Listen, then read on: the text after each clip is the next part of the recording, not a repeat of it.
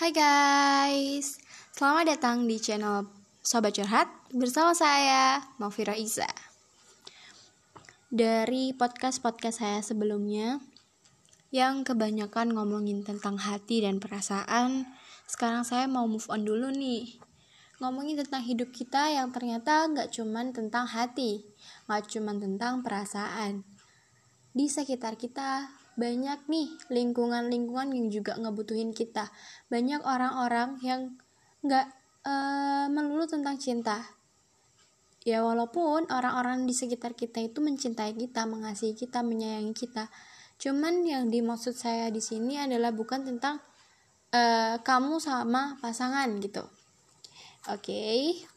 kali ini Mafi pengen sedikit bahas tentang yang namanya komunikasi kalau di podcast sebelumnya, Mafi pernah bilang kalau komunikasi itu adalah jantungnya sebuah hubungan. Dan ternyata itu berlaku juga di hubungan masyarakat pada umumnya. Ketika sama orang tua, sama uh, orang muda, woi, sama tetangga, sama temennya temennya kakeknya cucunya temen kamu. Gimana tuh? Udah nggak ngerti lucunya nggak lucu. Juga perlu namanya komunikasi. Hidup itu tanpa kita sadari selalu ada komunikasi di dalamnya. Dan komunikasi itu uniknya adalah selalu ada timbal balik kalau misal cuman searah namanya bukan komunikasi namanya informasi. Komunikasi itu antara saya bilang ah ya ayo kamu respon dong gitu loh.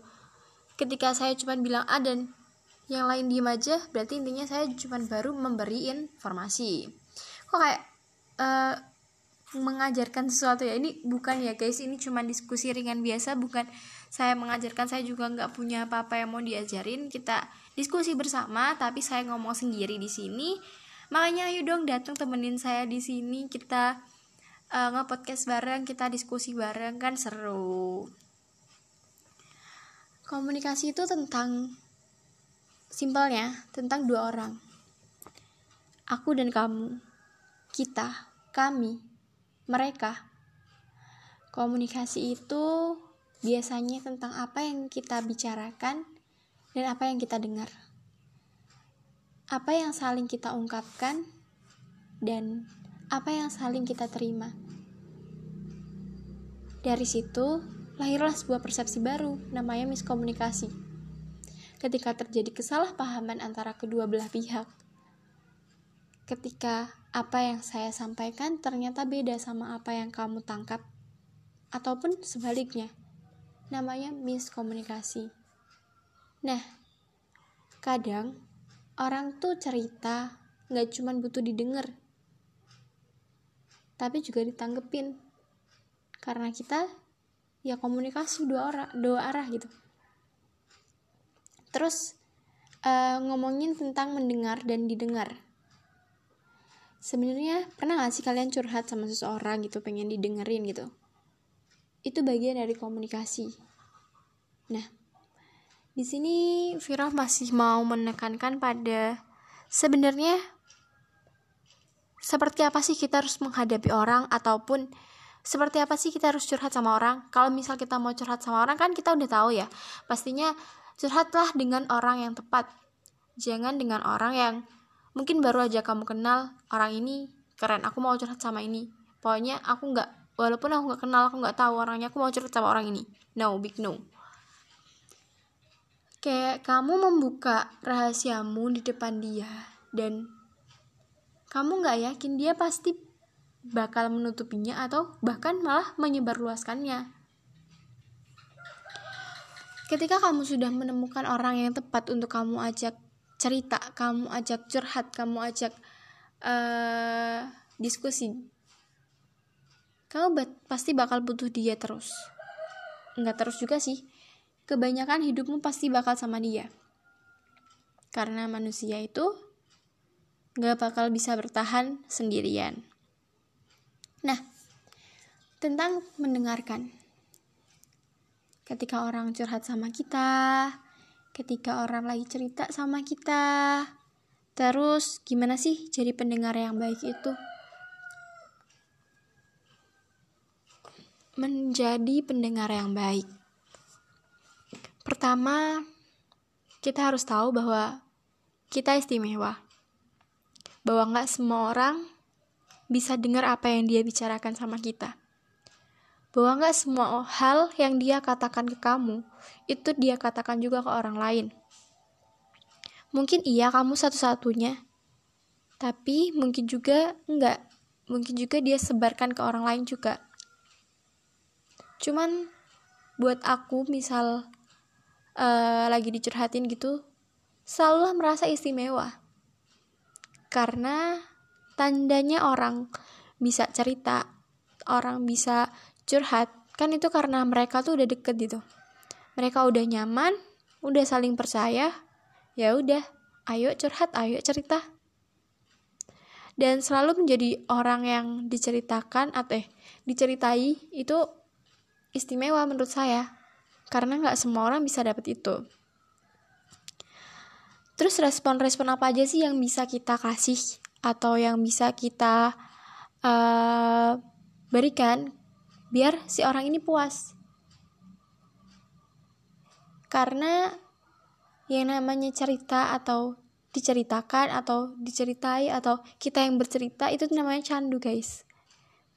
Percaya atau enggak sekalinya kamu cerita kamu nyaman maka kamu pasti bakal cerita lagi.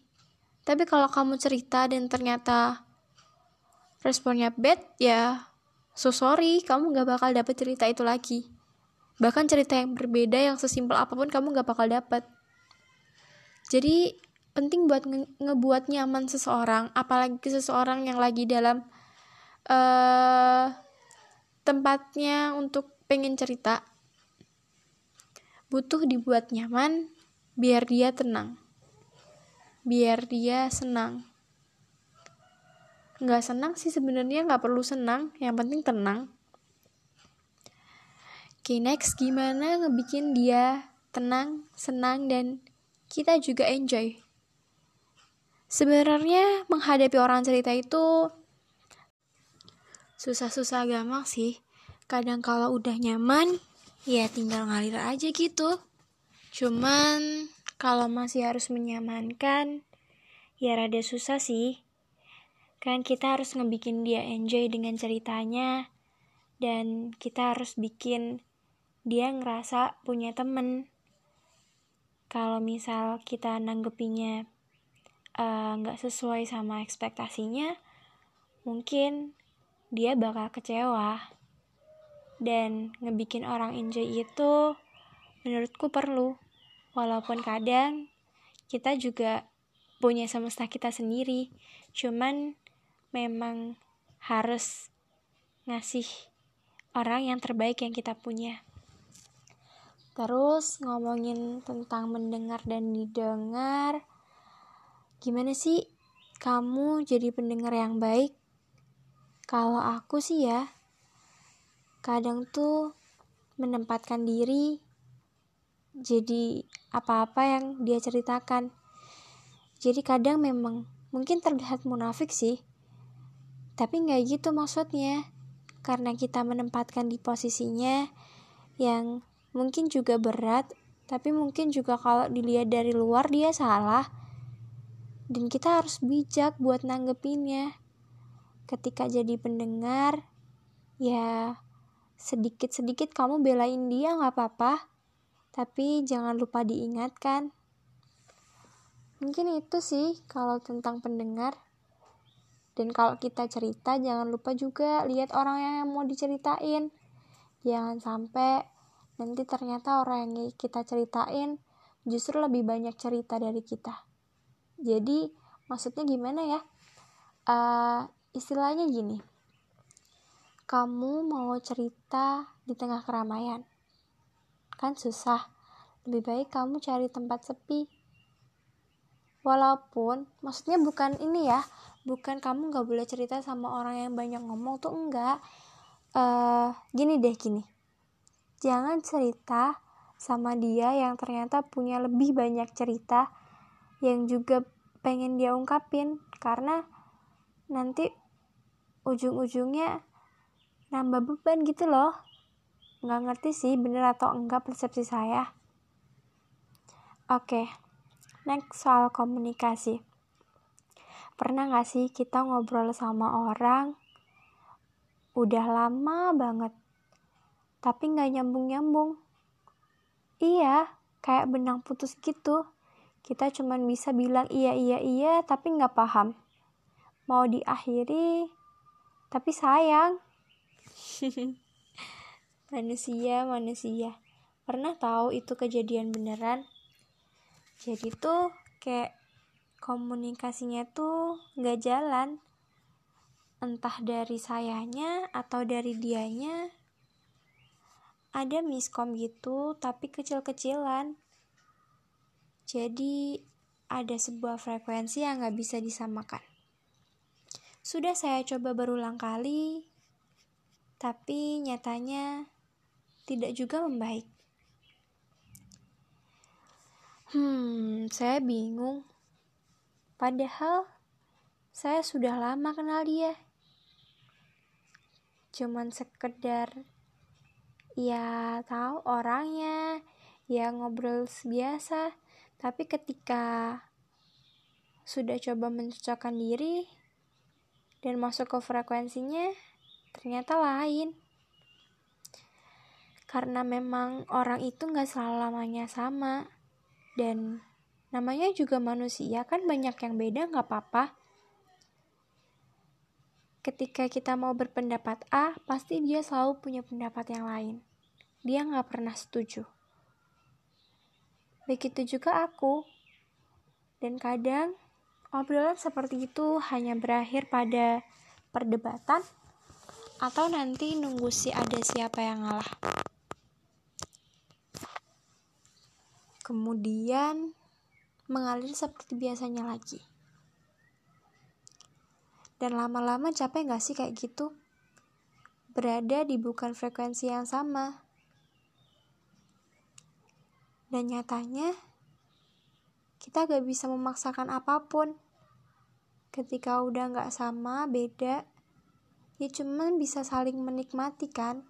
Gak bisa ngebawa dia buat ada di frekuensimu, atau ngebawa kamu di ada di frekuensinya. Pasti sama-sama gak nyaman juga. Dan kalau menurutku sih ya udah sih ya temenan aja biasa nggak usah perlu yang deket-deket banget. Toh masih banyak yang bisa diajak ngobrol kan? Ada beberapa hal di dunia ini yang tidak bisa kamu gapai yang tidak bisa kamu masuki sekalipun kamu berusaha dengan keras. Sebenarnya, saya masih rada bingung sih. Sebenarnya apa alasannya buat kita deket sama orang itu? Yang jelas-jelas kita tahu kalau frekuensinya beda. Tapi kalau memang penting, misal kayak, hmm, kayak apa ya? Kayak gini dia adik kamu satu-satunya yang pandangannya benar-benar beda sama kamu. Yang kalau kamu ajak ngomong A, dia pasti selalu nyelonong ke B. Mau tidak mau, kamu pasti bakal selalu ngomong sama dia. Walaupun seenggak suka apa pun, walaupun seenggak sefrekuensi apa pun. Dan uh, kamu pasti bakal mencoba buat ada di selalu dekatnya ada selalu ada di uh, circle orang-orang sekitarnya biar bisa menyamakan persepsi sama dia. Menurutku ya, sebenarnya kalau main komunikasi yang seperti itu boleh banget. Kamu cari tahu temen-temennya kayak kamu kenal sama temen-temennya terus nanti uh, pasti nanti lama-lama nyambung kok sama dianya. Itu sih kalau memang benar-benar harus dipaksain harus sefrekuensi. Kadang kita yang harus ngalah karena kita nggak bisa bikin orang ngalah tapi kalau misal nggak penting-penting amat ya udah sih ya nggak usah dipaksain emang beda gimana Tentang komunikasi gak ada habisnya ya. Masih banyak yang pengen saya obrolin lagi. Karena udah lama gak komunikasi juga sama kalian. Tahu gak? Saya kangen. Kangen banget sama kalian. Iya, walau cuman sekedar say hi doang. Sekarang saya di rumah, saya hanya sama siapa?